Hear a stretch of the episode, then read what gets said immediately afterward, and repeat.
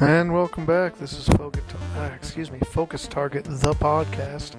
I'm your host, Smiley. With me, as always, Shy and Van. Gentlemen. Hello. Hey. Today, uh, we're going to be revisiting one of our quarterly podcast topics, which is the disc and the drive, or as I feel like I should lobby, the cartridge in the chamber, because I still play my Super Nintendo all the time. Uh, but we'll get to that later. Uh, we would like to just go through kind of some... That sounds like a what? euphemism. Like a really, really good one, actually. Cartridge in the chamber? Well, I mean, it's kind of a, I guess, a shotgun reference, right? But, you know... I don't get the my, shotgun reference. Isn't that what they call it when you, it when you load like a, a gun, shotgun? Like, it sounds like a gun yeah, reference like of some kind. Cartridge, yeah. a cartridge oh, of bullets. Cartridge. Okay, gotcha. Okay, cool. You're the, you're the one who owns the guns. I don't even have a gun. And you. you um, that's not true. If anybody's listening, any I do sense. not own any guns. Oh, right. Right. Um... Anywho, back to the topic of the podcast. We're just going to kind of go through uh, through each of each of the kind of the games that we've been playing, the games maybe we're looking forward to, what's what discs are in our drives, what cartridges are in our metaphorical chambers. But before that, we have a little tradition called the question of the day. And since we're talking about guns, let's just stick with that theme.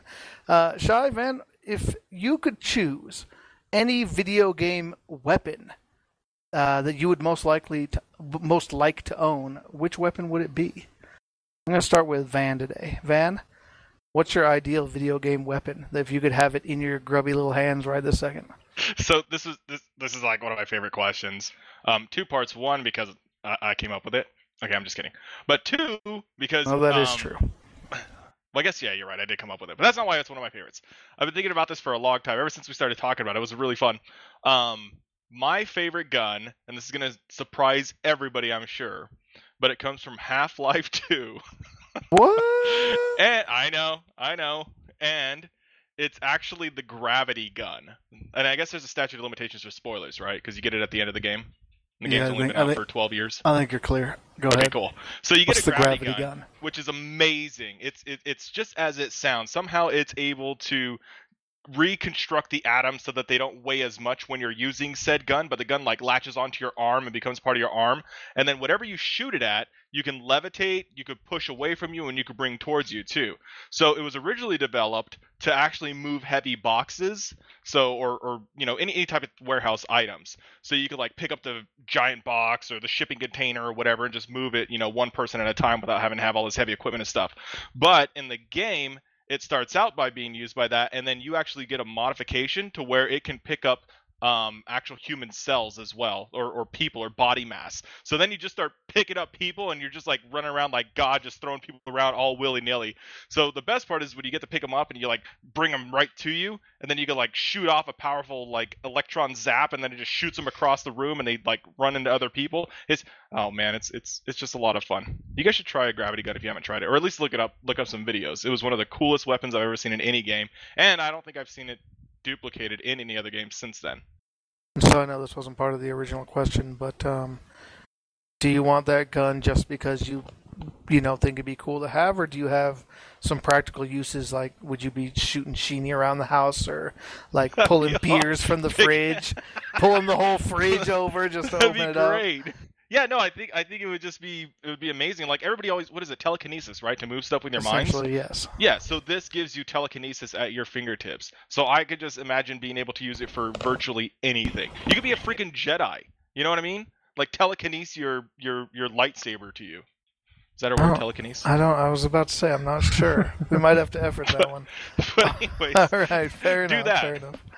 All right, Chai. What about you? Um. What video game weapon would you most like to own? Yeah, I don't know. There's not one that uh, there wasn't one in particular that just like stood out above the rest. So I mean, I guess I mean there were a couple of melee weapons that I thought seemed really cool. I've always liked a lot, and one one that comes to mind to me is uh, from uh, Dynasty Warriors three. One of my favorite characters was the character Dion Wei, and he wields like a large axe, basically a very large axe. And it's not like a two-handed axe; it's like a one-handed axe, but very large. And uh, And the cool thing about it is that it, he can boomerang it. That was my, one of my favorite moves playing that game. Was I would just run around the battlefield, just boomeranging that thing through like hundreds of enemies. You know, you throw it like he throws it out like a boomerang, and it comes back. And I always thought that was the coolest, most ridiculous thing. I believe in the newer iterations of the game, they've actually changed it and given him like a mace or something, or some like like a flail, which is kind of dumb. But uh, you know, but... his seems to change from time to time. His he's his is one of the least consistent. It's always something very big. But, yeah, yeah. You know, yeah, he's had a mace, he's had a a big two-handed axe, uh, like a big demon axe, uh, a big, like, ball with spikes on it. I guess that's a mace, right? I don't know. Yeah, I think he's the had, ball, had, the, the ball some... on chain, I think, is a flail, is the, is the yeah, term, but, but, right? I think mace I, is well, like Well, I think a... the, the flail is like the ball with the chain attached yeah, to it. I think that a ball like, just like a stick is a mace, yeah. It would yeah. be a mace, yeah. So I think I yeah. think he's had both of those. And gotcha. I feel like in the most recent one for P S four, he had something weird. Maybe I'm uh, thinking of somebody else. I, I I have it, but I haven't played it as much as I had some of the other ones. I think I've kind of died down on Dynasty Warriors just a little bit.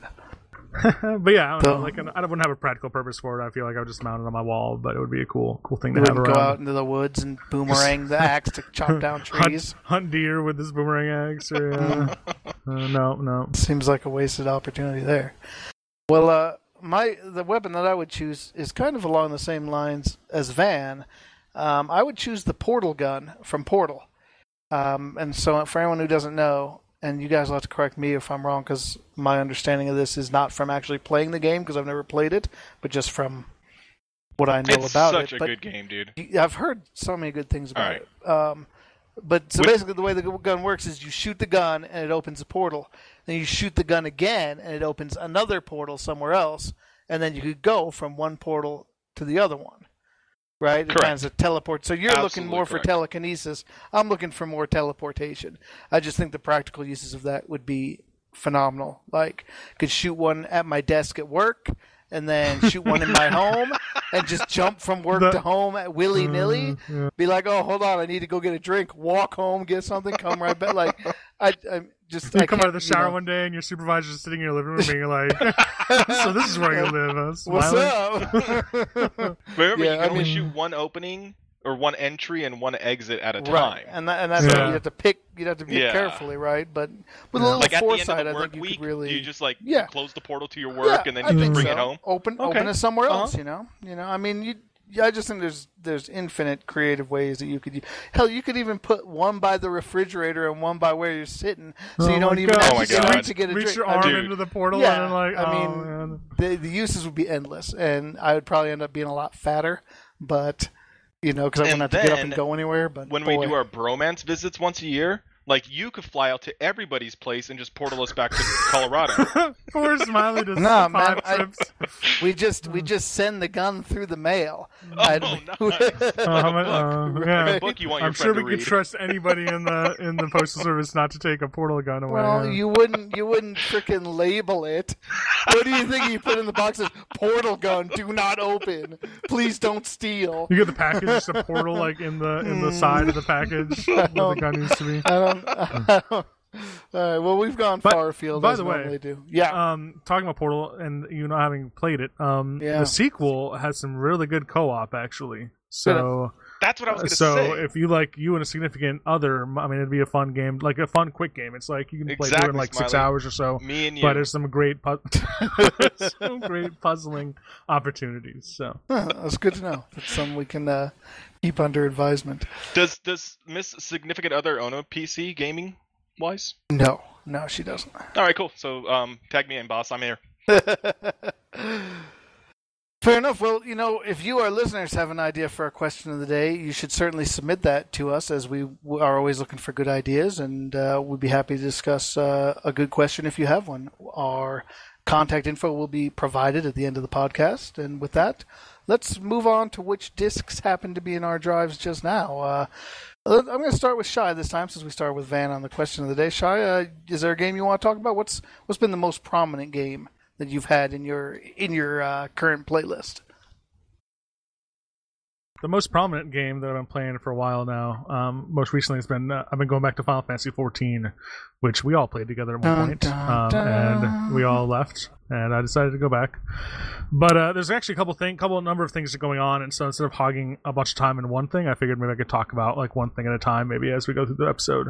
Um, But one one big thing going on right now is they have multiple events going on in the game, which is kind of unusual. They used to do like seasonal events. You know, there'd be like the summer event where you can get maybe like swimsuits or other things, you know, fireworks, stuff like that. And there'd be, you know, maybe a harvest event with stuff like that. But they have two events going simultaneously right now. Are you guys familiar familiar at all with Yokai Watch? Have you guys heard this phrase? No. Negative. So it's like uh, it's like the, the newest form of Pokemon. It was something that came out in Japan that that people that this I forget what company makes it, but they're trying to like emulate the success that Pokemon had. And so yokai is like little spirit creatures.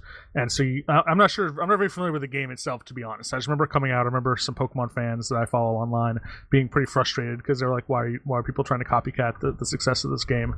Um, but fourteen is having an official. Uh, yeah, well, yeah, it's bound to happen. But uh, but um. Makes no sense. Why would anyone do that? Uh, yeah, exactly. Why? Um, but yeah, so they're doing a, a crossover event right now, similar to like what they did back when they did like a Final Fantasy eleven crossover event, when, it, when they did the Final Fantasy thirteen crossover event. And you can basically get a, your own yokai watch and go out and hunt all these little ghost creatures as your minions. There's like what? twelve minions you can get, and then like there's basically a weapon version of each one per for each job, so you can then like get a customized weapon skin of that like coincides to one of the minions for like warrior or dark or, or you know ranger. So that's kind of a cool. There's a lot of grinding like involved, and there's a lot of stuff. So that actually is going for like two months. They're giving you plenty of time to get everything that you'd want out of it, but it's pretty cool.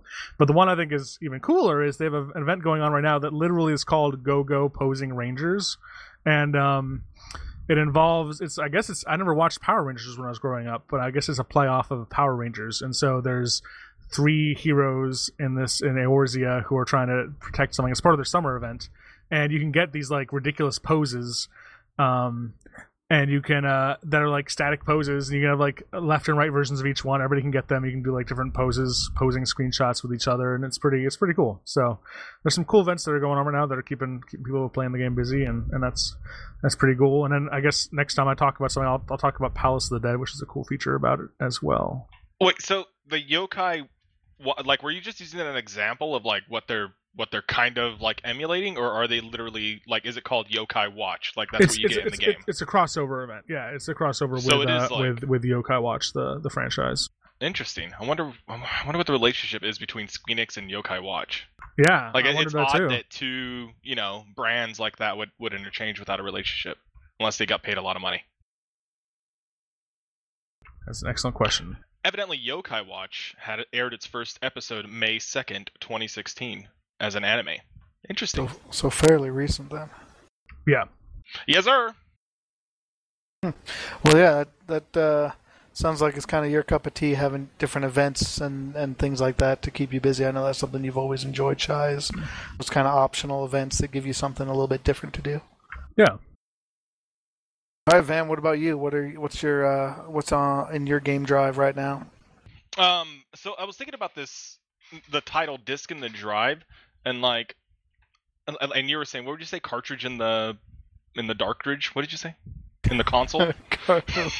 Sure, go go with that. But it's like more and more, like we're not using discs and cartridges and all that stuff. I was thinking about all the games I'm playing, and I'm like, holy crap! Like I don't own a physical. Well, I guess Star Ocean, but I don't own like the physical copy of N B A. I just like digitally downloaded that. Anyways, I'm getting off topic. All right, so the the one that I'm playing um, mostly is, oh wow, actually. I guess it depends on where I'm at, but so let's talk about at home first. When I'm at home, mostly I'm playing N B A two K sixteen, and I'm either playing it on the P S four or I'm playing it on the mobile. Um, I don't like to play it when Sheenie's here because she says I act um, too much like an N B A player, and I'm really loud and yelling at my friends and stuff when we're playing. That so she doesn't. True. She Can doesn't confirm. want me to play, but um, it, it's just a lot of fun. It, you know, every game gets better with, with multiplayer, and I don't, I don't think I have to explain to anybody what N B A is, um, as far as like the mechanics of the game and how much of a great game it is and blah blah all that stuff. But what makes I mean, it really really know, fun you is just. You think all uh, of our listeners are familiar with the National Basketball Association? I'm pretty sure all of our listeners are. So yeah, yes. I don't, I don't know. I mean, I, I mean, I guess that's possibly true. But you have to remember that, Van, you and I are something of an exception. I think most people who are really into video games don't really care about sports in a lot of cases. Hmm, good, but, I mean, but they know what basketball is. is. They know the concept. Well, sure, they sure. know the concept better than I can explain it to them in like a three-minute segment. Okay, fair enough. So you, you if, you any, if you have any, if you have any, if you have any questions about basketball, another opportunity for you to contact our podcast, and we'd be happy to give you some background information. But here's what's really cool about this game. Um, I'm glad that I'm getting so much use out of it, because it was actually the PlayStation Plus free game of the month um, two months ago. So I think, it, what, what would that have been, June? Yeah, it would have um, been June, yep. And I think, Smiley, we got you in like the last like couple of days, right? Right before it was about to fall uh, off and whatnot. Well, I, that's when I started playing. I had actually downloaded. I always go in at the beginning of the month and and at right, least claim the games. Yeah. yeah, just because cool. you know I don't want to don't want to miss out. Like I did but, missed out on Rocket League that time, and that, that was a real disappointment to me. Like every other game, game cool. it's it's it's really really fun when you're playing with uh, multiple people. I don't I don't really play the single player very much, but whenever other people are like, "Hey, dude, you want a game?" I get on, and it's a lot of fun. So just your typical basketball game um, that just gets absolutely ridiculous with friends. Well, the cool. I, I guess I'm gonna tag in here then, because I mean I've obviously been playing that game as well a little bit. Um, and I want to talk about the mobile side of it a little bit more, um, because it's it is a very interesting game. You know, a lot of games these days have companion apps where you can either check on stuff. You know, I mean, I think probably the most well-known one is the Destiny companion app, where you could, um, you know, look a lot of stuff up on there. And it had some functionality, right? Like they added some things where you could manage like your inventory through the app, right? Um, but that was huge. Yeah, and, and that was kind of the first thing, the first type app that I ever seen that actually had interactivity with, with the game itself. But the N B A two K sixteen mobile app, which is called MyNBA two K sixteen, is really interesting in that if you play the mobile app, you earn currency in the main game. So I, th- I think that's kind of a, a really cool feature, that it's it's its own game, but By, you know, if you're maybe you don't have time to play a full game on your P S four, your P S four is in use, or you're, you know, out and about, maybe you're, you know, on a break at work, because nobody would play video games while working, right? But, you know, if you're maybe, you know, for whatever reason, you've got a little time, you can play the mobile app, and you're actually furthering your progress in the main game. And I, I, I found that to be very cool. And, uh, you know, for example, the last couple of weeks, I haven't had a lot of time to be on the actual P S four game. As you may have noticed, Van, I haven't really been on much. But I've still been playing the mobile game a lot. And so I'm still getting currency to improve my character. So when I come back and play again, like my character, you know, I, I won't be that far behind. Like my character's still getting better. And I, yeah. I just found that to be to be very cool. And the mobile game is, I mean, it's it's pretty simplistic, but it's it's kind of it's kind of cool. It's got yeah, I, I was addicting to the quick play, like where you know where you select your five best cards, yeah, yeah. and then you battle other people. Like that, that was uh, yeah, that that's got me addicted. I've I've probably played two hundred quick games in the past three days alone. Nice. It's been it's been crazy, but yeah, I know exactly what you're talking about. So and it's cool because uh, my brother, who's one of the guys who plays with us, um, Black Mesa Zombie, like he just showed us a screenshot today when we were on vacation last week, which is why we one of the reasons why we didn't get a podcast in. But when we were on vacation for those ten days, he racked up like twenty thousand K or something stupid in like in-game currency, which is a lot of in-game currency. twenty thousand K. Um, if you don't play, oh yeah, twenty thousand K would be twenty thousand K would be a lot. But anyway, so he racked up twenty thousand gold, and he was able to max out like one of his stats. So it was it's pretty cool. Mm-hmm. All right, Shai, back to you. What uh, what else do you want to talk more about? Final Fantasy fourteen. Yeah, yeah. There was actually probably the biggest thing that's happened in fourteen since I've been back was what I was going to share with you guys now. And it's something called Palace of the Dead. And when they announced it, they compared it a lot, I think, to something called like the Ancient Cave from Lufia two. I think mm. you would seem familiar yep. with that, possibly, Smiley? Yep. So basically, they, they added something in the most recent patch of three point three five where basically it's a fifty-floor tower segmented into five sections. So five sections of ten floors apiece. So you run like one through ten, then eleven through twenty, so on and so forth. And when you go in, you start at level one, like on the very first floor, and as you, you like, the the floors are made up of somewhere between like you know three to who knows. I think I've seen maybe nine or ten rooms at most. It's mattered with enemies kind of around the level that that you were expected to be at that point, and so you kill enemies, and as you kill them, you get E X P, you level up. Um, what's kind of neat is that like you get access to this dungeon at I think level seventeen of a class, so you could go in as like a level seventeen pugilist and go through all fifty floors and eventually get to level sixty and have all of like your abilities, like your actions and abilities available to you by the end. And so it's an interesting way for like someone who's just starting the game out to like kind of see what a class will feel like at the very end. And it's not that long. I, I mean, a full run, a full run one to fifty takes maybe about two and a half to three hours. Um, some other cool things, every time you clear a ten floor segment, there you get like E X P rewards if you're not level, if you're not max level in that class, or if you are max level, you get like t- tomes, like the currency to get gear and other things um, by clearing. But but the, the floors are like randomized, so every time you go into a floor, you don't really know like what kind of enemies you're going to face. You kind of have a general conception of kind of the ones you'll have, or like what the floor layout's going to be. There's traps that you have to avoid, and what's cool is you you go through and you um you find different chests. There's different colored chests throughout. There's there's brown chests, there's silver chests, and gold chests. And the brown chests have consumable items like potions or, or other things. Um, silver chests actually have upgrades for your gear, because in, in the Palace of the Dead, you don't actually use gear from outside. You have this, what's they're called ethereal armor and ethereal arms. And so basically the silver chests give you a chance to power them up. And those power-ups remain with you as you go through the Palace of the Dead. And you can, even after clearing all fifty floors, you can start over from the, the beginning and retain like your levels of, of your ethereal arms and armor and get them up to a max of thirty plus thirty on both of them. And then there's gold chests, which give you uh, temporary items called pomanders, and they these these items have all kinds of uses. So there's one that will show off all, show all the traps, or show all the rooms and traps on, on the current floor, or some that will remove all the traps, or some that will turn all the enemies in a room into, like, chickens. And, like, there's all, I don't know, it's, it reminds me a lot of, like, playing a roguelike in an M M O. And, like, it just, it's just, it's, I don't know, it's been really fun to go through with some of the friends that are still playing, and even just running through with pickups and just leveling up. One of the cool features is that when you do get your gear to plus thirty, plus thirty, you actually have the chance then to actually get a weapon for your job that you can then keep outside of the, Out, like you can actually use outside in the rest of the game. That's a pretty strong weapon at the point at the moment, so that's kind of an incentive to keep running through it. But it's definitely something I've been doing a lot for the last week and a half, two weeks with, uh, like I said, either with some of the friends of ours that still play, or even just on my own. And is it? Oh, go, go ahead. ahead. No, no, you, you go ahead. Uh, Shire, are you finding yourself still playing with a lot of our friends, or did you end up joining like a new new group? Or no, I'm still in Overkill, and like some of our friends, like um. Rex Bino and Davern and them are still playing. So cool. And then Tinkin, Tinkin, Titan Taru and, and those. So yeah, so still doing still doing a bunch of stuff with them. Awesome. Uh, that was, was my just, only question. My I only was way. just gonna ask. Um, what was I gonna ask? Oh, uh, is the is the party composition pretty much the same as?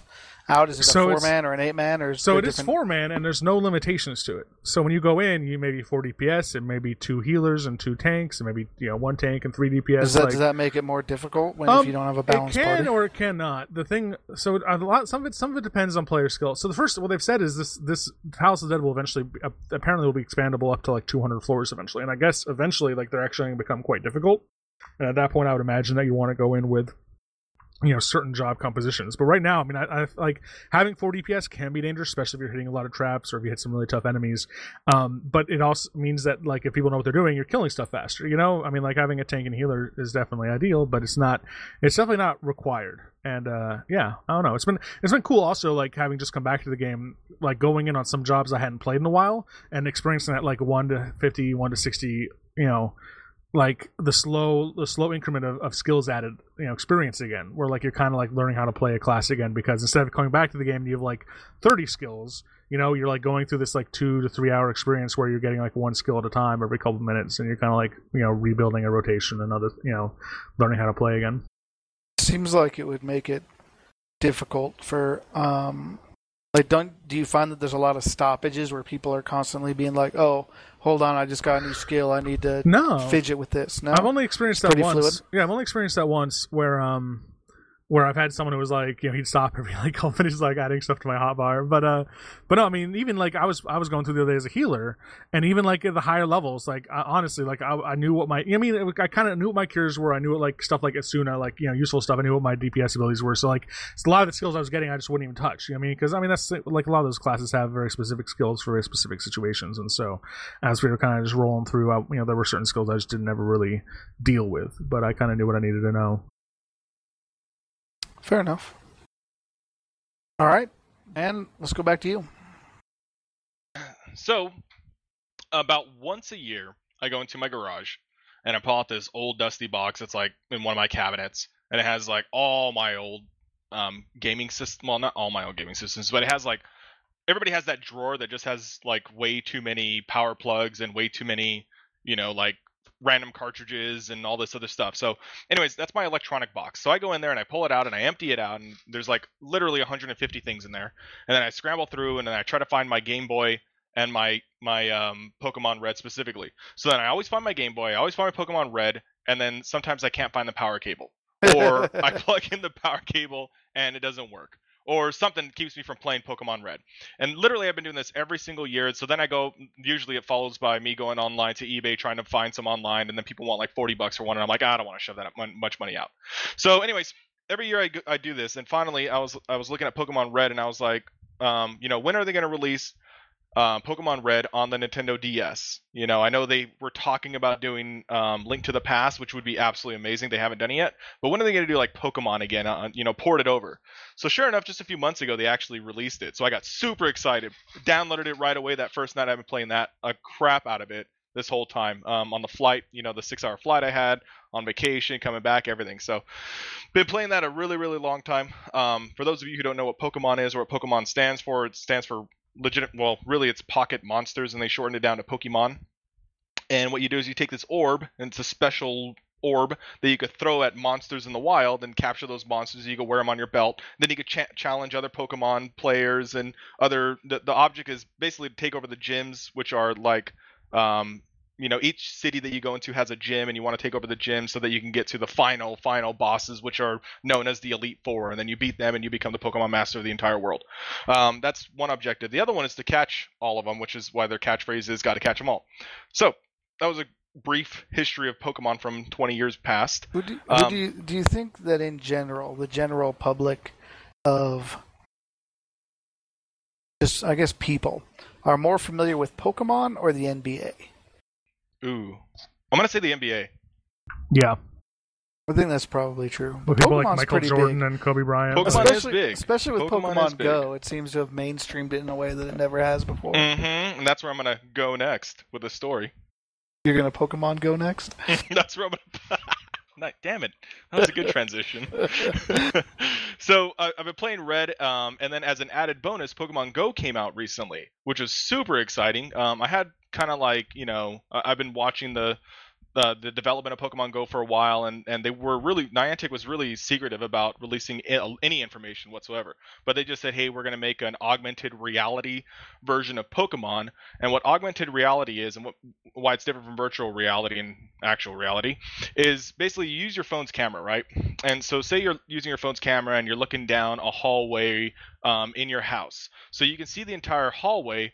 Where the augmentation comes in is they put a little digital picture of a, you know, Pokemon or anything, for depending on what augmented reality game you're playing, put a little picture on your phone so it looks like that item or that monster or that thing is inside your house, because you see your actual physical house in the video, but there's this little character in there as well. So that's how they augment the reality.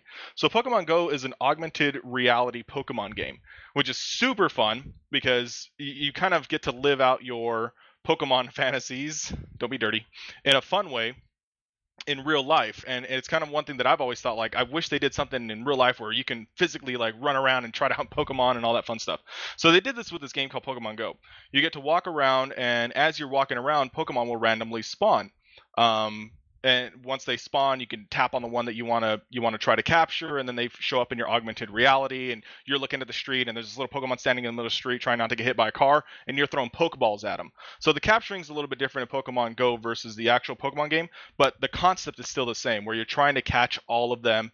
Um, once you have strong enough Pokemon, you're trying to take over gyms, and then as you hold gyms, you get um, benefits from maintaining those gyms. You get in-game currency, uh which typically you have to use real money for. And Pokebucks? Yeah, Pokebucks. But they did a really good job. Oh, is that, tr- is that really what they're called? No. But oh, okay. They did a really good job of not having it pay to win. So there's really nothing you can buy whatsoever um, that'll give you an advantage over another player, because everything that you can buy, you can acquire in the game. So I guess they did like, like a uh, League of Legends version. You know what I mean? Like, it's either just cosmetic or you can earn it in-game with not much effort to earn the same things that you can basically buy, with the exception of a lure. But let me take a breath here. But um, one thing that's happened lately is uh, Pokemon, and, and actually they've recovered from this, but Pokemon got a, or Pokemon Go players were upset at Niantic. Niantic is the developer of the game Pokemon Go.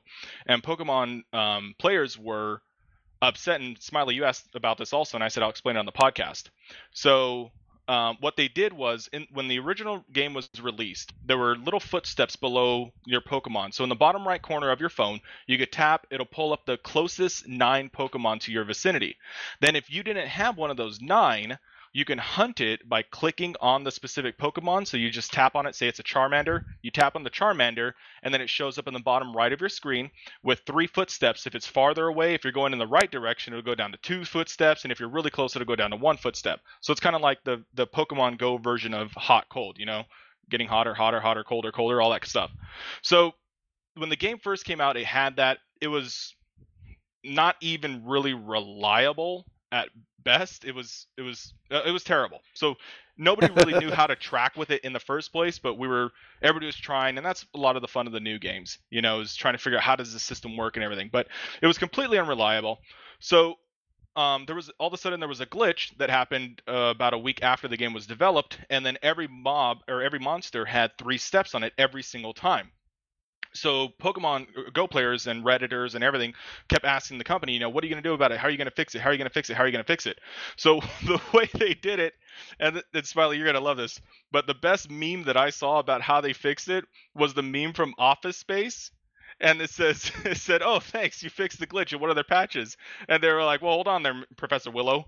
They're like, we uh, fixed the glitch. And what he what they were referring to was they actually took out the Pokemon Go tracking system altogether. So all the all the Redditors were complaining that the Pokemon Go tracking system isn't working and they wanted a fix. Niantic's fix to the glitch was to remove the system completely. So now everybody's trying to uh, track Pokemon in the dark.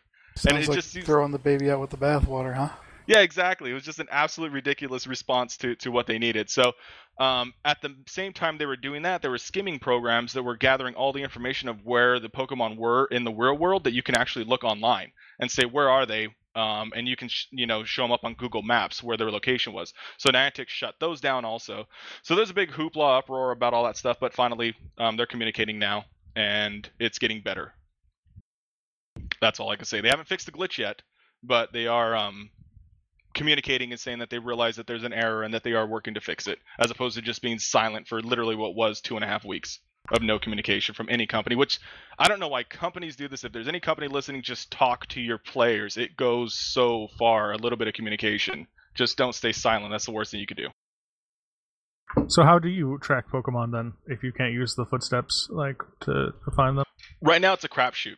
You walk around, you wait for your phone to vibrate, and you just see what's there. And then you oh, click wow. on it and try to catch it. Yeah. So you really can't hunt. Um, however, you still have those nine in the bottom right, which show which ones are near you. It's just now, instead of like going in a specific direction, you're like I said, it's a crapshoot. So you just start heading down one street and hope that you run into it. It's really bad. But I don't. One thing I didn't agree with was the player base getting so upset that they were like, everybody was requesting refunds and all this other crap and blah, blah, like the first day as soon as they took the tracking system out. Um, and I'm I'm not against people requesting refunds. I just think it was a knee-jerk reaction to it because in the long run, I think they're going to fix it. But um, everybody was giving them so much crap, so much hell, and didn't even give them a chance to fix it, in my opinion.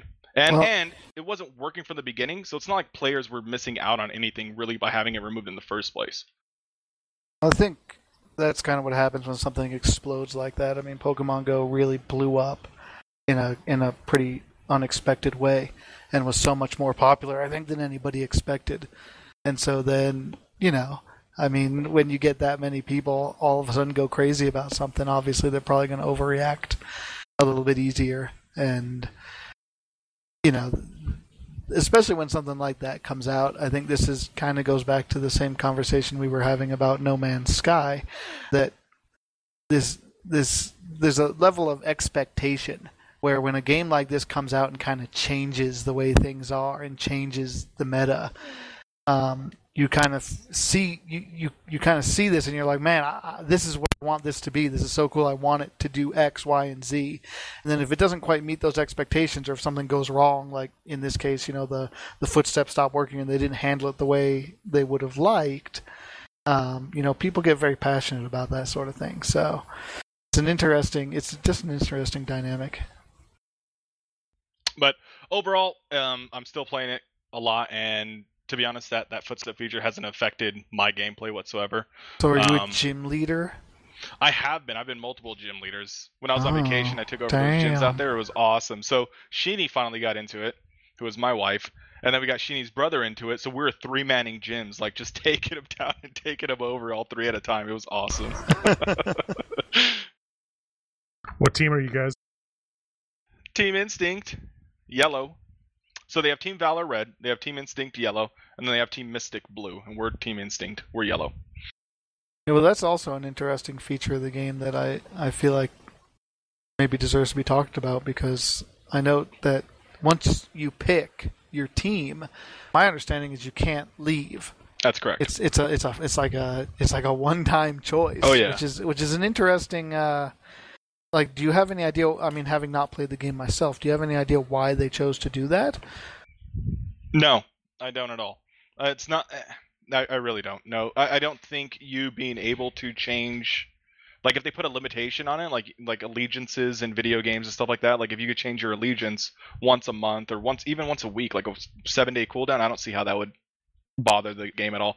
The only thing I could think of is resources. I don't know if it takes more resources to change allegiance, and if they had all these people changing allegiance all the time, it'll take away resources, because that seems to be what the game is suffering from right now. And that was actually their logic behind taking out the step system, is that as they continue to launch globally, so they're still launching in countries, like every day they're launching in like two to three more countries, and as they keep doing that, more and more of the resources are being taken up. Um, but I don't, I don't know. I don't know why they wouldn't allow you to do... Re- it's a game. It's in its infancy. Hopefully they support it for a very long time. They already talked about plans for um, player versus player combat and uh, something else I can't remember that, that people wanted. Oh, trading in the game, which was really, yeah. really popular in the handheld game. Well, so yeah, we're that was one of the core those. tenets of the original Pokemon games. I mean, right. it was one it was one of the first games I'd ever seen that required training to or trading to complete. Right? right. I mean, you had Pokemon Red and Pokemon Blue. And so different copies of the game, people had to, if you only had one of the copies, you had to trade with someone else if you wanted to, as you said before, collect them all mm-hmm. or catch them all. So it, it's kind of funny to, to see, you know, I mean, that's a core a core of the Pokemon franchise, so I'm not surprised people are looking for it. So am I safe to assume that you guys are surprised that you're not allowed to sw- change teams? Because that, uh, that, that doesn't surprise uh, me mean, at all. In fact, I'm I feel not, like that would be expected. I don't think I'm surprised. I just think it kind of sucks. I mean, it, so- it sounds like it's something that you find out pretty early. So let me give you an example. If I wanted to play Pokemon Go, if I decide to download it today, which team should I join? Should I join my friend Van's team, or should I join the team that my son picked? Or should I join the team that maybe some of my other friends are on? Life like, is full of choices, sir. It is, and it, it's like, and the the fact is, there's no way to consolidate. You know, a good example of an alternative is N B A two K sixteen. It also has three different factions that you can choose. And when I started, I picked one, and I was on a different one from Van. Right, and so then when we were playing together, he's like, dude, you should come join our faction, man. Like, all the rest of us are all on the same one. I was like, okay, cool. And, you know, there was a penalty for doing that. I lost any rep that I had gained on my own fa- old faction, and I, you know, I didn't get any bonuses from being over there. But it still let me ch- change so I could play with my friends, because I didn't know when I picked it. I mean, I just don't understand why... You say, "Oh no, you chose that team. Well, there you're there for the rest of your life, so enjoy it." I mean, I feel like, like it this, just seems. I feel like there's different design philosophies, right? I mean, like, because the way you're talking about two, N B A two K sixteen, that reminds me a lot of like Grand companies in fourteen, right? Because you know, to do to PvP in fourteen, you have to be in the same Grand company as someone, mm-hmm. and we, we actually did that back when we were all playing fourteen. We had a number of people switch different Grand companies to right. play to play. PvP with each other. But on the flip side, the way they've built Pokemon Go seems a lot like how Terra or like like M M Os like Terra or M M Os like WoW work, where like if you pick the Horde, you can't play any Alliance characters, I believe, on that account, or at least on that server. And if you like in Terra, if you're if you pick like one of the sides, like you are limited strictly to those kind of characters. And it's like, I don't know if it's, I think in some of those games it's it's kind of based off like a spying mentality, like they don't want you like logging into like your like with WoW, like you don't want to be logging into your Alliance character to see where all the Alliance people are and go over to Horde and, and you know, spread information, because they're very PvP oriented. Um, I don't know if that's kind of the way Pokemon Go went about it. Like they, they're trying to build these kind of like team, you know, structure and like buy-in. I don't know. I, I, I can see benefits to it, I guess. I love the discussion, by the way, about the three factions. Um, but you know, the, the bottom line is, at this point, it doesn't matter what faction you're in. Like, it's, I see no benefit to being in one faction versus another. It's not like if one faction's holding this gym, everybody, you know, in that faction within X amount of miles get a bonus or anything like that. Like, literally, it does nothing to be in a single faction at this point in the game. But, but maybe that'll change in the future. Yeah, what, it, honestly, but, but, there's but, no benefit for it. What's the benefit of being part of a team, I guess? Like, I mean, the benefit of being part of a faction is you're in that faction. Knowing, like, it's a, it's a grouping of people. Yeah, but yeah, exactly. So maybe they got to work on that. The only the only time factions ever come into play is when a faction owns a gym. If Instinct, which is Yellow, if Yellow owns a gym, I could put a Pokemon on there. If Yellow doesn't own a gym, I could take the, the gym down. That's literally the only the only thing for the for for the factions go. I feel like we were getting too philosophical here, but I, I would say, like, if you're like on the N B A, if you're on, like, let's say the New York Giants football team, like, besides your fact that maybe you're trying to get to the championship, like, what is the benefit of being on the New York Giants besides the fact that you're a member of the New York Giants? You know what I mean? Like, I don't, I don't know. You know what I mean? I feel like being like associating with other people is is the point of joining, I guess. I, I don't know. You know, okay. An organization of some yeah, kind. You might, or be, a... you might be onto something. Like, especially in a social game like this where everybody gets together, like, maybe you will meet other Team yeah, Yellow people. Exactly. Yeah. Okay, I got you. And that has happened at, at a gym where we, when when uh, Bentendo, who was a, uh, a guest on our podcast before, when him and I went to go take, do our first gym battle, we had no idea what the hell we were doing. We walked up there and there were two other people battling at that gym. One of them was from Blue, one of them was from Yellow. The guy from Yellow and I all started talking and, and came over, or, or Ben and I asked them, you know, what faction are you guys from? And then so Ben and I started talking to the guy from Yellow, and he was telling us all tips and tricks about gym battling and all that stuff. So I guess there's that social aspect that, that actually occurred. Sisha, I think I feel like you're arguing against your own point. Like, if the the real benefit, if the point of being on a team is to be on a team, if it's a social, if it's a social reward, then why wouldn't you want to allow people to be with their friends, to switch around and, and be able to team with the people they want to be social with? Like, there's no... And maybe maybe a practical reason, and I don't know, like, I haven't played the game, so I can't speak to this, but, like, what if someone could, like, capture a gym on one team and then immediately switch to another gym and, like, a team and, like, recapture it? Like, I don't know if that would give them any kind of benefit. I don't know if you get, like, Pokeballs for doing that kind of stuff or if you get, like, any kind of reward. But, like, if there well, was reward structure based on that kind of stuff, I could see that but, being a downside. Sure, I could too, but I think Van proposed a very easy... Uh, you know, counter to that, which is, you know, limit the amount of times you can switch, put in a cooldown. You know, even yeah, if it's yeah. a, a one and month so, cooldown. Like, but I just, I, I just don't like the idea that, like, if I if I had picked up the game first and not known, and I had picked a different faction than everybody else I knew, I'd be kind of miffed that I, I couldn't change. Like, I'd, I just I mean, you could always why. start another account, like, right? I mean, theoretically, yeah, I guess so. right? Yeah, but that's what I had account. to do. And I think I literally like, had so. to start another account. And that's why I gave other game examples where they do permanent. You know what I mean, where they do permanent stuff like that. I mean, I, I'd be interesting to hear like what why Blizzard you know decided that, or why you know tri, you know not Trion Games, but you know um, N C Soft decided. You know why other yeah. games have decided to do permanent team selection in these in these social you know online games. Well, we've gone far afield on that, but that was a good Pokemon discussion. Um, I'm I'm going to get into a couple games that I've been playing, but before I do that, we're going to take ourselves a little break. We'll be back Yay. with Focus Target.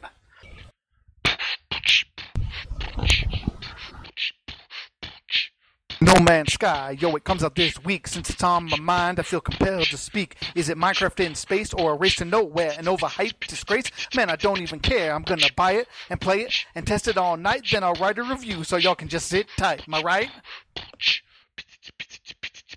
Ow! And by write a review, I mean I'll probably talk about it on the podcast. So, audio review, right? That's good enough. All right, we're back with the Focus Target podcast, and uh, it's my turn to talk a little bit about some of the games I've been playing. Um, I could talk about No Man's Sky because that's the game that I've been thinking about playing for about the last two months, and of course it comes out tonight for most people uh, of the P S four variety. If you're a P C player, you have to wait a couple extra days, which I think is really, really terrible. Uh. Um Like, I, I don't know what happened, but for some reason the P C version doesn't come out until Friday. So uh, tough luck to P C players. I'm really glad I decided to go P S four on mine. But uh, I'm sure there'll be plenty to talk about No Man's Sky-wise in the future podcast, so I'm going to uh, say what I've said about that. Um, as far as what I've been playing to keep me busy between then, I've actually I haven't played a whole lot because, as some of you may have cause to know, I'm working on my own uh, video game. Uh, I've been putting together an R P G using R P G Maker V X Ace um, which is a is a pretty robust program for, for creating your own kind of old school R P G games. And uh, that's something I've been working pretty hard on, trying to get a, a playable version of my first part. But unfortunately, it's hit a couple snags. I was really actually hoping to release the game to to my friends, who are pretty much the only people who are ever going to play it, because it's not something I'm planning to ever sell. It's really just a labor of love. But um, unfortunately, or maybe fortunately, I mean, I guess it was a good thing. I, I had a, a, a friend of the podcast, Lemon Cloak, over to, to play test the game for me last week. And he got about an hour of gameplay time in and really didn't even scratch the surface, didn't even get to the first dungeon. So I think that was good from a uh, content availability uh, perspective, right? Like an hour of gameplay, he barely scratched the surface of what I've put together, which means maybe the game's actually even longer than I expected. But the problem is, when he played, he he just exposed a number of things that I wanted to think about and give a little bit more attention to. It, it, it made it clear to me that it, while it's almost ready, it's really not. It's not there yet. And more importantly, I really want him to be able to play test further. I'd like to have a live kind of beta testing of the game to go on and, and actually go deeper into the game and, and discover how well some of this stuff works. And since he's not going to be available, Uh, at least for this, this last couple of weeks, he's, he went on vacation himself. Um, I had to kind of push back the uh, the work I've done on, how, how on my own game. Developing this now? Because I've heard of this forever. Um, I believe we looked it up not too long ago, but I believe I received my copy of V X Ace back in twenty twelve. So early twenty twelve. So I mean, we're going on, you know, getting close to the five year anniversary of me having the game. I started working on it pretty much. pretty much right away. And um, it's kind of been an off again, on again, off again thing. Um, you know, I'll work on it and work on it, work on it, and then get burned out and not work on it for a while and then come back to it. But um, I keep very robust notes, as you won't be surprised if you know me. I have about ten spreadsheets of data that track different things. So it's it's really easy for me to pick back up. And even if I've forgotten what I was doing, I have a lot of documentation showing me where I'm at, what All needs right. to be done, and things like that. Hopeful release month. Um, well, I think a lot of that's going to depend how in-depth I get into, or how deep I go with No Man's Sky, right? Like if, if I just play that the bejesus out of that for the next couple months, I'm probably not going to work on it very much. Um, but, I, I mean, I, I would hope maybe around Christmas It would be it would be ready if at the at the latest. Uh, I think okay. I'm I'm planning to work with How about Lemon Christmas Cloak. Present to all your friends? Yeah, that would, that would be amazing. That would be something. That would be something to shoot for, for without a doubt. Because um, I know it's anticipated within our group. Also, on behalf of our listeners, is it possible to put up like the file somewhere so that only listeners can actually like download it and play it themselves? Um, maybe. I, I would say it, it'd be. rather be more on a on request basis. So if any of our fair listeners oh, okay. have an interest Shoot in an trying it out, yeah, they could email the podcast and I would I would uh, hook that up. Um, cool. It's not something I re- really feel comfortable putting out there for, for the mass consumption. Um, a lot, of, you know, pretty much all of the assets are either stock in the game or are kind of pirated from the internet. Uh, I don't think there's anything, you know, that would be copyright infringement, but I'm not. Not one hundred percent you're not confident of that. And I'm not, but uh, okay. you know, there's, I got you. I don't know. I always just feel weird about that, about using other people's work, you know, uh, even though I plan to give credit uh, whenever possible. I've I've tried to be very careful, especially about major um, scripts and things that I've used in my in my R P G to make sure I know who who created it and who would get credit for it. But um, but yeah, I, I think uh, I think I could have it ready by Christmas, if not sooner. I think a lot of it will just depend how the playtesting goes. And that's going to continue uh, over the next over the next couple weeks. So that'll that'll be a uh, that'll be a good that'll be a good start. Um, I think the yeah, Roger. Then the other the other side of it, or I, I not the other side of it, but I guess coming back to the games I've been playing is um, you know because I, I focused really heavily because I initially I was really trying to get the game done. I didn't have a lot of time to play anything else. Um, I played a lot of different games. A little bit, and I'll get back into that when it comes back to my turn next. But we're going to go back to Shai, give somebody else a turn to talk for a while. Shai, what else have you besides Final Fantasy fourteen? What else is, what else have you been playing? Yeah, well, I mean, so fourteen's been taking up most of my time recently. Um, Uh, a game that I was playing a while back, since it's been a while since we've done these, was that when Overwatch came out, I was playing a good amount of that with some of the guys we uh, we played like Destiny with and stuff like that, and that was a fun game. Um, I have not been playing as much of it recently, but uh, definitely uh, Blizzard made a good game, and and uh, seems they did a good job uh, making that. Now, are you still playing that with with the guys as well, or are you playing that not- mostly by yourself, or? Uh, yeah, it was strictly with with with the guys. It's uh, it's one of those games where I would have no interest really in playing it by myself, since it is strictly a uh, multiplayer shooter, like, and it's highly based off like teamwork. Like, I have no interest in jumping into like some lobby with five people I don't know, and then like assuming that we're all gonna know what each other's doing or be even willing to cooperate. You know what I mean? But like when you're playing with at least two to three other people, you know, it can be a lot of fun, because I mean you can like you know plan what heroes you want to pick to do different things. It, it's it's very much like. I mean, it's it's it's supposed to be similar to, like, you know, it's a hero shooter, but it's kind of like a first-person MOBA. So if you think of, like, playing League of Legends by yourself versus playing it with, like, two or three people you know. Like, I would never go into League of Legends and do that. You know what I mean? I would only really play that with people I know. So it's the same kind of, same kind of deal. Fair enough. All right, Van. I think you need to tell us a little bit about Star Ocean. Because that came up in the last podcast pretty heavily. Is amazing. I suggest everybody to go out and get it. I'm just having so much fun with it, and that's it. Oh, there we go. That's it. Did you beat it yet? Um, I really wanted to like the game in all, all seriousness. Back it up a little bit.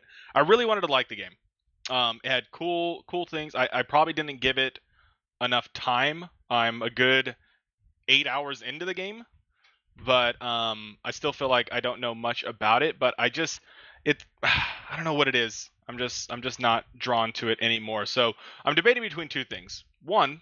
I'm going to take it in in about four hours and use it as credit to help purchase uh, No Man's Sky, since that's being released tonight. Woo! Woo! Uh, or I'm going to hold on to it and revisit it in the future. Now, I've had that hold on to it and revisit in the future thought on a few other games that I never did. So I'm thinking I'm just going to trade it in for now. And if I'm I'm really dying to get it, I'll, I'll get it secondhand for like five bucks in like eight months or something. So I'll trade it in the GameStop while I can get still get six dollars for it. I mean, you'll always have, you can keep the save file on your P S four and not right? actually lose your progress. Yeah. It's not Good like point. It's tied to the disc. Good point. But it's been fun. It's been cool. The combat system's um, really fun. The cra- there's crafting. There's a lot of cool stuff you can do. Um, there's a really mysterious character that I just I, I don't know anything about her yet, which is intriguing.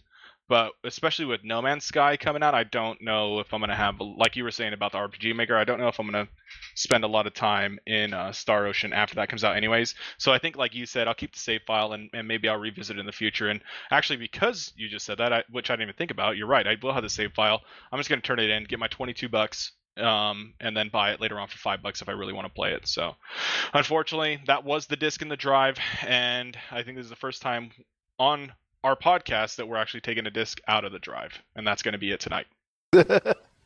Disc out of the drive. All right, well, I guess it's back to me then. And so uh, there's a couple games I want to talk about that I've that I've still been playing. Um, obviously, I'm still playing Final Fantasy Record Keeper, and you know I did have a a breakthrough. As many longtime listeners of the show know, I've been trying forever to get Shy and Van to try out Final Fantasy Record Keeper because it's an awesome game. It's a lot of fun. And I think they both dig it. And Van, despite being more of an R P, an old school R P gamer, has never picked it up, never given it a try that I know of. Chrono Trigger? He, no, F- Record oh. Keeper. Oh, what am I talking about? Sorry. Yeah, no. Tr- Listening's Trigger, fundamental. Chrono Trigger's later. Dude, I later have F R K installed on my phone. I installed it when all of us got together. I just, you're right, I haven't played never it played yet. It. But I did have one convert, and his name is Shyrol. Shyrol, what have you thought of Final Fantasy Record Keeper since you've gone into it? Uh, it's uh, it's fun. It's uh, definitely exposed me to a lot of Final Fantasy characters that I've never had any exposure to, having not played the old classics, and you know, given me some interest potentially in someday maybe going back and playing those. But the you know the the gameplay is pretty cool, while sometimes frustrating in its limitations. Um, and uh, but yeah, it just kind of I don't know. It kind of gives you that thing you know something to do every once in a while when you have some free time and uh, you know burn some stamina. Yeah, I think it's been fun. It's definitely been fun having you and, and our other friend Reiichi is, has been playing with us, um, and you know some of the other folks who I played with previously. It's it's kind of cool having some fresh blood in there and having more people to talk about things and ask questions and you know request help and be like, oh, I'm having trouble with this boss. What can I do? Um, I don't know. I think that that sense of community can make the game even more enjoyable than just when you're playing by yourself. Yeah. Uh, on the other hand, uh, there's another game that we all used to play together that nobody plays anymore except for me, and that's Black Desert Online. Um, I still like Black Desert Online. I've been playing very passively. Uh, again, I haven't had a lot of time, especially focusing hard on my R P G. I don't expect to have a lot of time focusing hard on No Man's Sky that's coming out, but um, I still try to log in every day, get the login rewards, um, you know, stay logged in for a while, let my workers work. I- I've built up to, you know, w- well over one hundred mil in silver now, which is... Uh, which is pretty nice nest egg, I think, for, for if I do start playing again to get caught up on the gear grind and things like that. So uh, uh, I still like it, and, and you know, I'm, I'm hopeful maybe one day one day people will come back and join me in the Black Desert, because I, I think that's a pretty good game. Um, the other thing I've been playing, uh, I, I always kind of have a, I, I wasn't joking before when I say I always have a Super Nintendo game going. Like I'm I'm usually always playing something, even if it's just, you know, a little bit here and there. Um, I recently played through Yoshi's Island, Super Mario World two Yoshi's Island for the Super Nintendo, which is um, a game that I think a lot of people probably skipped on because it had very, like, childish, cartoony graphics. Not even, like, cartoony, but, like, pastel, almost like baby-looking graphics, because it's the game where you escort a baby Mario as Yoshi safely across the, the mm-hmm. game. But... Um, Despite its appearance, it is a phenomenal platformer game. It's it's really one of my all-time favorite games. Um, so if you're looking for, for some old-school uh, Mario action, Yoshi's Island is is a fantastic game. Uh, I, I like to play through it every every couple years because it's just it's just a solid a solid platformer. And uh, speaking of Chrono Trigger, as Van kind of jumped ahead of me a little bit before, um, after I finished Yoshi's Island, I decided you know it was it was high time for a Chrono Trigger playthrough. Uh, I know Van, you said you'd been playing it. Mm-hmm. Uh, on and off, and uh, you know, it's it's been a while since I went through, and I was just thinking about kind of the end game of that game and some of the, the later dungeons that I really haven't done in a long time. So, what um, playthrough number is this? Oh, I have no, I've I've seen every every of the possible endings, and I think there's twelve or fourteen or something. So, oh God! Um, you know, I've, how many I've, hours do you uh, play each playthrough? It's hard to say. I mean, see, Chrono Trigger, I, I played a ton when it came out. And and I just played it and played it and played it. It was my favorite game for a long time. Um, but it's not a game that I've replayed that much. Um, you know, like I think of a game like Final Fantasy Tactics, I I, I replay every couple years. And, you know, but but Chrono Trigger, I mean, I haven't played all the way through to the end, I don't think, for probably a decade. Gotcha, okay. So, so it's been quite a while, so... And then uh, maybe the last thing I want to talk about is uh, is Rock Band. Uh, my my lovely fiancée Sarah and I have been have been doing a little rocking out again lately, which has been pretty fun. Um, they've added uh, a, a lot of new songs that that we that we've taken a look at. A couple of our favorites made it to the made it to the store that we bought. And, nice. Um, they finally added a practice mode, which I thought was pretty cool. Um, that's something that was in previous like Guitar Hero games that I, I found pretty helpful. So you can kind of practice some of those harder like guitar or drum parts on a slower speed. Nice. But um, they still obviously haven't implemented any kind of online multiplayer, which is... I've heard a rumor. I guess what we're... Oh, have you? I've heard a rumor that they actually announced that they would do... that they would release something this year. Oh, wow. No way. I had not heard that. Because my, my set is just gathering... I don't think I've plugged it in in like six months. Like I bought it thinking it was this great thing. I played it for like a month and then like no online multiplayer. It's like, who am I going to play it with? And like... Yeah. I just, my I, set's still yeah. sitting at, at, at, at GameStop. Oh, they're holding on to it for you? You're just yeah. like, like you let them borrow it so they can play it on their yep. off time, like in their break room. What a nice guy.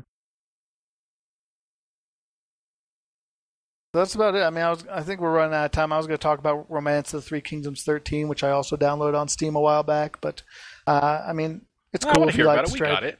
If you like strategy simulation games, it's a cool game. If you've ever played the Romance of the Three Kingdom games, or if you like the Romance of the Three Kingdoms uh, lore, which is the same lore and like the same character set behind the Dynasty Warrior games. Um, it's it's a very interesting game, but it reminds me a lot of uh, SimCity, and I don't say that in that uh, like the new SimCity that came out from E A. Aside from all the bugginess and launch problems, not from that regard because it, Didn't even it's a very solid game. At all? What? Do you need me to talk about it at all? No, no. I think we've covered. Okay. I think we've covered that, and, that, and that's not, not the way I want to compare it because uh, I've never had any problems with Romance as far as uh, like bugs or crashes or anything like that. It's, it's been very well put together. But the thing I, that I didn't like about SimCity and the reason I played it in the beta and I never actually bought it and experienced the trouble that you guys did, was it felt a little bit too automatic. Like, you built the city a little bit, but a lot of time it just seemed like you spent, like, fast-forwarding time, letting time go by. Like, I don't know if you ever got that, that feeling, but that's kind of how I felt. Like, it was more like you were watching right. the game than playing it. You set the that, foundation, and then you just put it on cheetah speed and wait for it to build. Kind of. Yeah, precisely. And I feel like there's an element of that in this Romance of the Three Kingdoms. They, they streamlined a lot of things, but there is a lot of times where you're just kind of like... sitting there, letting th- letting letting your stats build up, you know, letting your town and your, your farm level and your your training level build up slowly over time. And you're not really doing that much, so.